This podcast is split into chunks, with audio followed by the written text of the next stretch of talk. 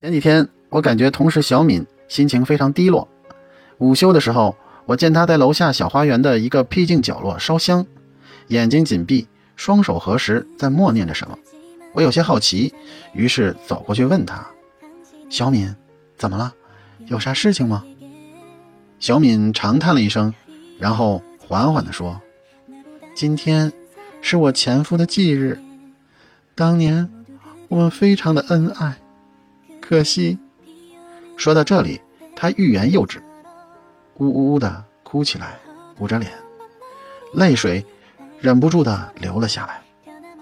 我默默的安慰他，待他稍加平静之后，就问：那当时发生了什么？他离开了你？小敏擦干了眼泪，娓娓的道来：当年他特别喜欢骑摩托车，而且有一个癖好，就是将摩托夹克反着穿，这样可以挡风。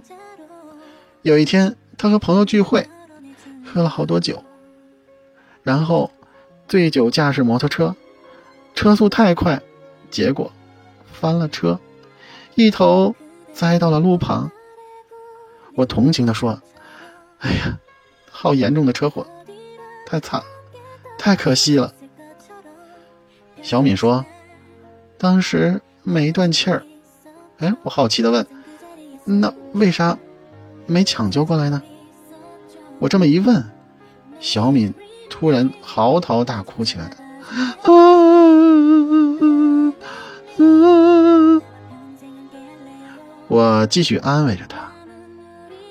过了好久，她才平静下来，接着说：当时吧，翻车事故现场路旁有两个男人，发现我老公的脑袋被撞得拧翻个儿到了后面，然后这俩缺心眼的二货一商量，说是来个现场急救，把他的脑袋给拧正回来，然后一使劲儿，头倒是拧翻过来了，人彻底没气儿了。